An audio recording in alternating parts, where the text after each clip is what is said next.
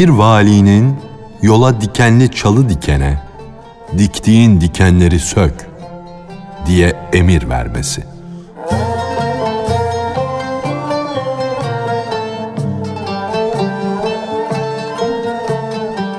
Tatlı sözlü fakat sert huylu adamın biri yol üstüne dikenli çalı dikmişti. Yoldan geçenler onu ayıpladılar. Bunları sök at dediler. Fakat o dinlemedi, sökmedi. O dikenli çalı her an büyüyor, çoğalıyordu. Halkın ayağı diken yarası ile kanlara bulanıyordu. Geçenlerin elbisesi dikenlerden yırtılıyor, yalın ayak gezen yoksulların ayakları paramparça oluyordu. Vali o adama bunları sökmelisin diye emir verince o evet dedi. Bir gün sökerim. Bir müddet yarın öbür gün sökerim diye vaatte bulundu.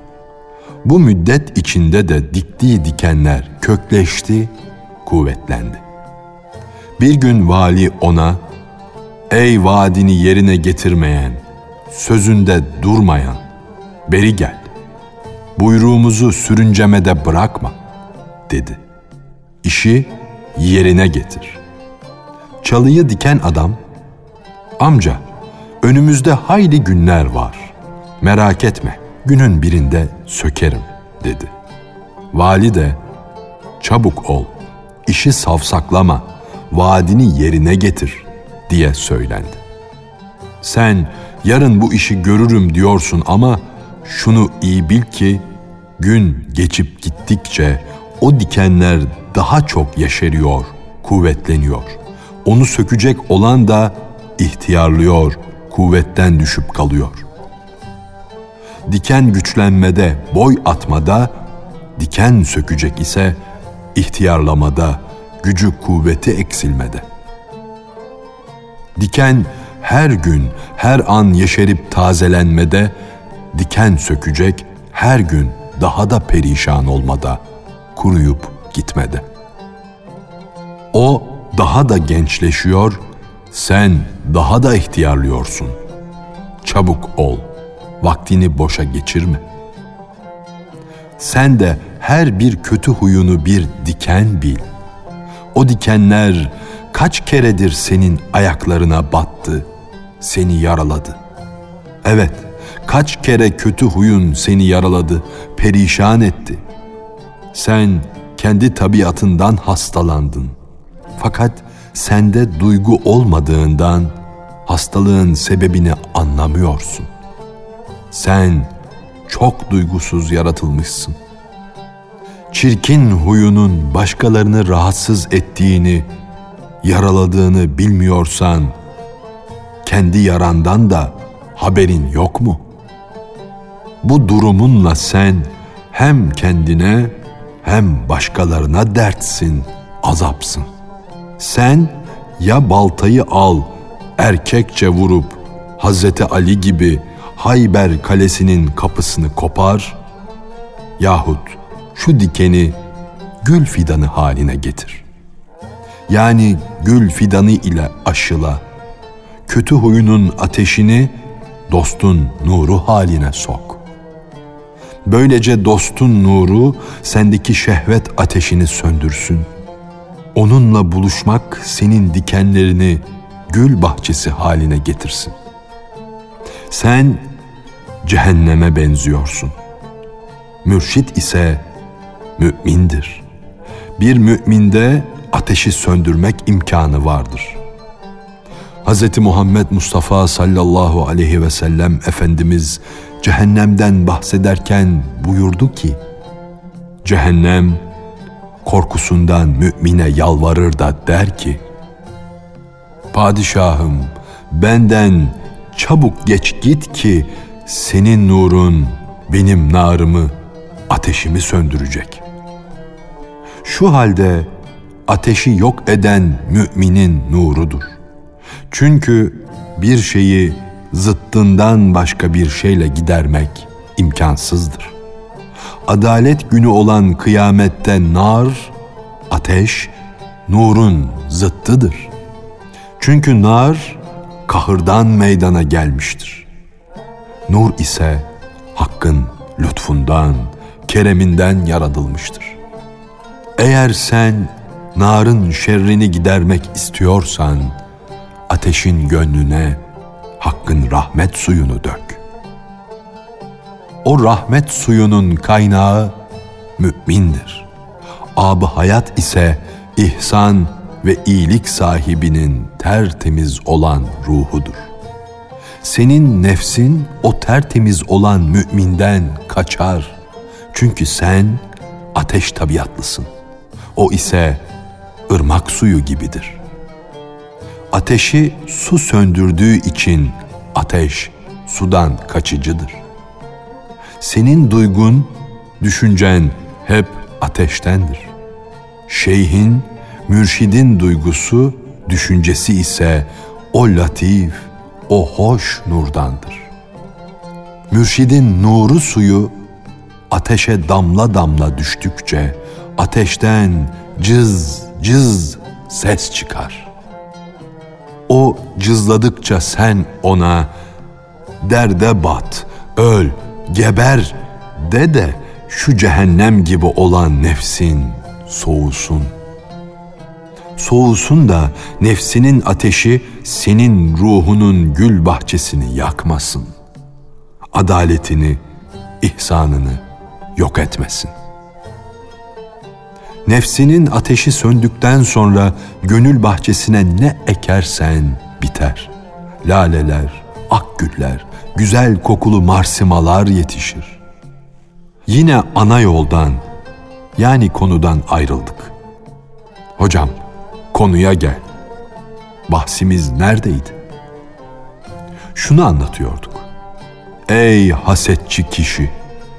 Eşeğin topal, varacağın yer ise uzaktır.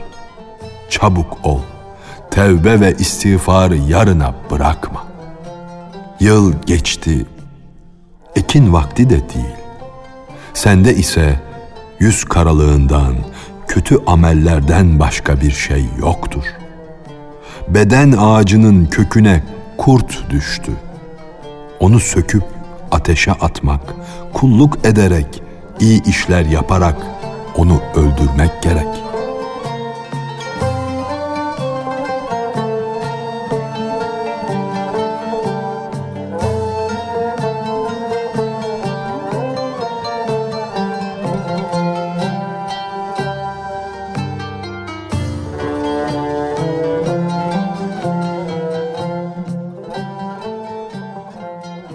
aklını başına al. Ömür güneşi batmak üzere.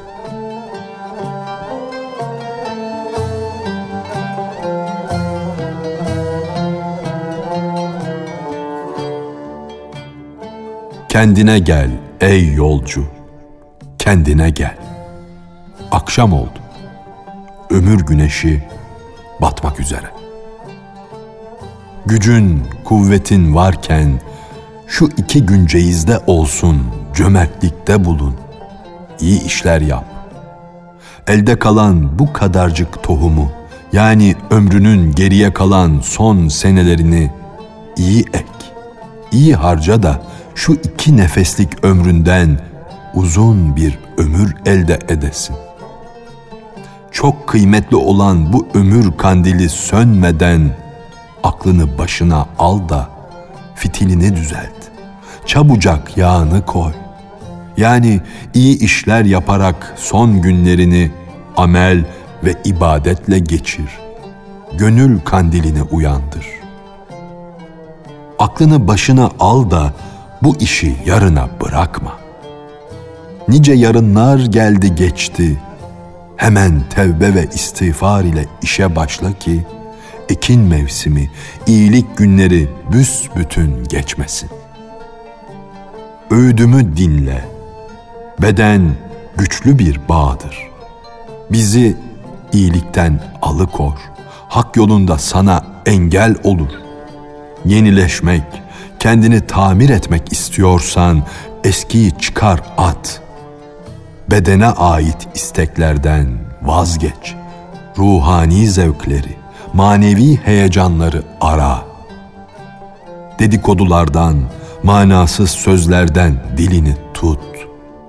Paran varsa onları yoksullara vermek için avucunu aç. Beden hasisliğinden vazgeç, cömertliği ortaya koy.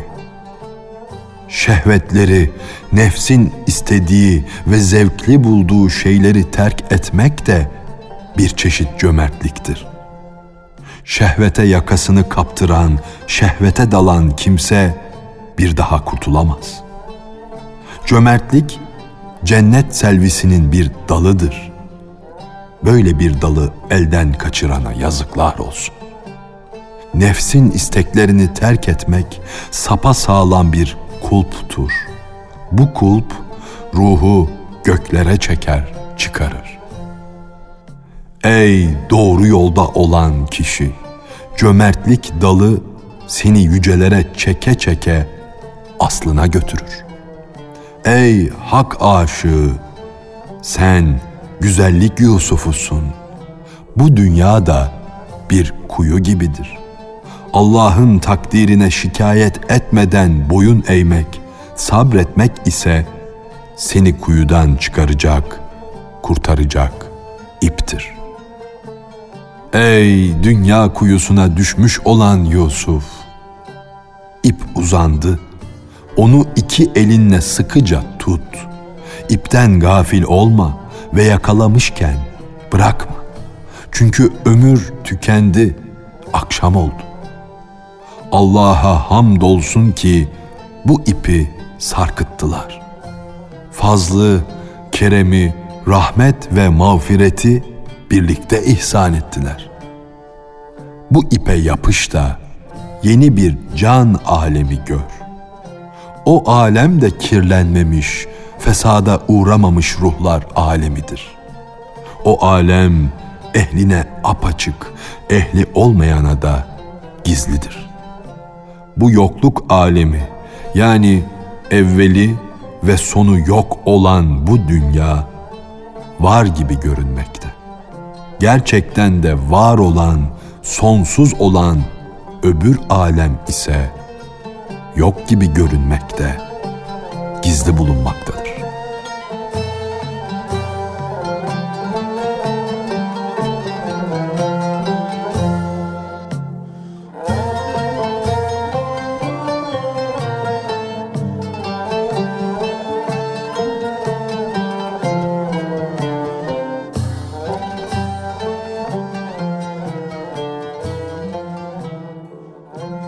Hak nuru deniz gibidir. Duygu ise bir çiğ tanesidir.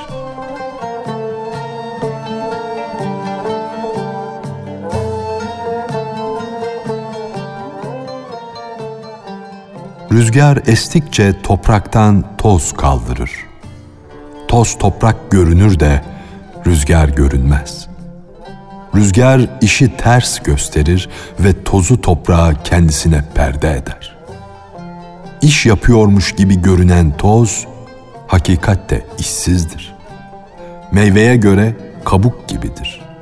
Gizli olan ve tozu kaldırıp savuran rüzgar ise asıl işi yapandır. Meyvenin içi ve özü odur. Toz rüzgarın elinde bir alete benzer. Sen asıl rüzgarı yüce bil. Onun yüce yaratılışlı olduğunu anla. Topraktan yaratılmış olan baş gözünün bakışı toprağa düşer. Rüzgarı gören göz ise bir başka çeşit gözdür. Atı at bilir. Çünkü at atın cinsidir, atın yaridir. Binicinin hallerini de yine binici bilir. Duygu gözü yani bu baş gözü at gibidir. Binici ise hakkın nurudur. Zaten binici olmazsa at bir işe yaramaz. Öyle ise atı terbiye et. Onun kötü huylarını gider, yoksa padişah o atı istemez. Padişahın gözü atın gözüne kılavuzluk eder. Padişahın gözü olmadıkça atın gözü şaşırır kalır. Atların gözleri ottan, otlaktan, yeşil çayırlardan başka bir şey görmez. Nereye çağırırsan çağır, hayır gelemem, niçin geleyim der. Allah'ın hidayet nuru, gözdeki duygu nurunu aydınlatınca can hakka doğru yönelir. Binicisi olmayınca at yol almayı ne bilir? Ana yolu, hidayet yolunu bulabilmek için padişah gerektir. Ey hak aşığı! Sen hakkın nurunun aydınlattığı sağduyuya yönel. O güzelim nur gerçek duygunun dostudur. Sağduyuyu, duygu nurunu hakkın nuru süsler. Bu da nur üstüne nur olur. Hüzn nuru, duygu nuru insanı toprak yönüne çeker. Hakkın nuru ise onu yücelere, mana alemine doğru götürür. Çünkü duygularla idrak ettiğimiz alem, yani üstünde yaşadığımız bu dünya çok aşağılık bir dünyadır. Hakkın nuru deniz gibidir. Duygu ise çiğ tanesine benzer. Fakat hüsn nurunu aydınlatan hak nuru gizlidir. Gözle görünmez. Aydınlattığı kişinin iyi hareketleri, güzel sözleri ile belli olur. Varlıkları bize gösteren şu baş gözümüzün yoğun ve ağır olan nuru bile gözlerin karasında gizlidir. Baş gözündeki duygu nurunu gözünle göremediğin halde iman nurunu, din nurunu gözünle nasıl görebilirsin? Duygu nuru bu yoğunluğu ile yine de gizli kalır da çok saf ve tertemiz olan ilahi nur nasıl gizli kalmaz?''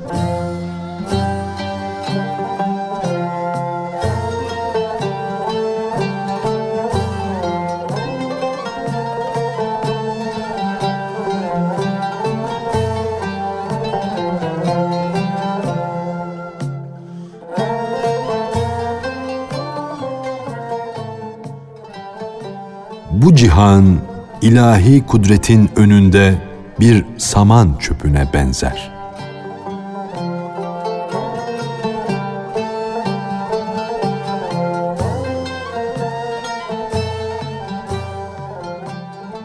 Bu dünya gayb rüzgarının yani ilahi kudretin önünde bir saman çöpüne benzer.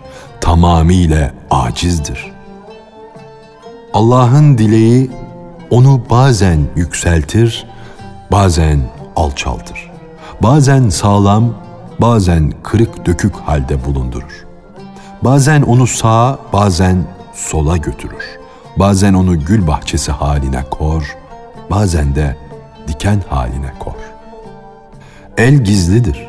Fakat onun kullandığı kalem meydanda yazı yazmaktadır. At dönüp dolaşmakta, koşup durmakta, onu idare eden binici görünmemektedir. Sen şu uçup giden oka bak. Meydanda görünüyor ama onu fırlatan yay gizli. Canlar bedenlerle ilgili oldukları, bedenleri canlandırdıkları için etkileri ile meydanda. Fakat canlara can veren, canların canı olan Allah gizli. Oku kırmaya kalkışma. Çünkü o ok padişahın okudur. Senin bildiğin yaydan atılmamıştır. Her şeyi bilenin, her şeyi anlayanın yayından fırlatılmıştır. Allah attığın zaman sen atmadın diye buyurdu. Allah'ın işi bütün işlerin önündedir bütün işlerden ileridir. Sen oku kırma, kendi öfkeni, kızgınlığını kır. Çünkü öfke gözü sütü sana kan gibi gösterir.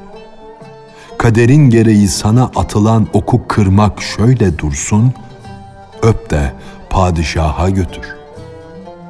O kanlara bulanmış, senin kanınla ıslanmış oku padişaha götür. Padişaha ilet. Görünen, ortada olan maddi alem acze düşmüştür. Bağlıdır, zayıftır. Halbuki görünmeyen mana alemi pek güçlüdür, pek üstündür. Biz tuzağa tutulmuş avlarız. Bu çeşit tuzağı kim kurmuştur? Biz çevgenin topuyuz. Çevgeni vuran nerededir? Bu yırtan, diken terzi nerede? Üfleyip bu ateşi yakan, yandıran nerede? Cenabı Hak dilerse bir an içinde bir sıddıkı kafir ediverir. Ve yine bir an içinde bir dinsizi bir zahit derecesine çıkarır. Bu yüzdendir ki ihlas sahibi yani özü temiz kişi varlığından, benliğinden tamamıyla kurtulmadıkça nefsin tuzağına düşmek tehlikesindedir. Özü temiz kişi hak yolunda yürümektedir. Fakat yolda nefs, şeytan, yol kesici haydutlar sayısızdır. Böyle bir yolculukta ancak Allah'ın emanına yani hakkın lütuf ve ihsanına nail olanlar kurtulabilir. Kalp aynası masiva pasından yani dünya sevgisinden tamamıyla temizlenmemiş kişinin de özü temizdir, muhlistir. Ama tevhid kuşunu henüz yakalayamamıştır. Onu avlamak için uğraşmaktadır. Allah'ın lütfu ile kötü huylarından kurtulan, günahlarından arınan özü temiz kişi eman buluş yerine varır, dileğine ulaşır. Muhlas, kurtulmuş, halas bulmuş olur. Hiçbir ayna yoktur ki ayna olduktan sonra tekrar demir haline gelsin. Hiçbir ekmek yoktur ki yeniden harmandaki buğday tanesi şekline dönsün. Hiçbir üzüm artık koruk olmaz.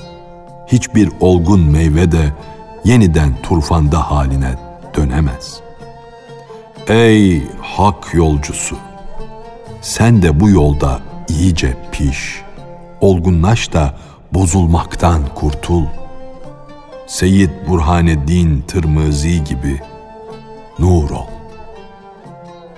kendinden, kendi benliğinden kurtulunca tamamıyla Tirmizi gibi Burhan, kamil insan örneği, bilge kesilirsin. Kul yok olunca sultan olur. Yani insan kulluktan kurtulunca sultanlık derecesine erer. Kendinden kurtulmak nasıl olur? Bunu apaçık görmek istiyorsan Şeyh Selahaddin'e bak ki onun feyizli nazarı gözleri açtı, hakikati gösterdi. İlahi nurla aydınlanan her göz yokluğu, yokluğun sırlarını onun gözünden, onun yüzünden gördü. Zaten gerçek şey hak gibi.'' Aletsiz işler görür. Müritlere söz söylemeden dersler verir. Gönül şeyhin elinde mum gibi yumuşaktır. O gönüle bazen ayıp damgası vurur, bazen de şeref damgası basar.''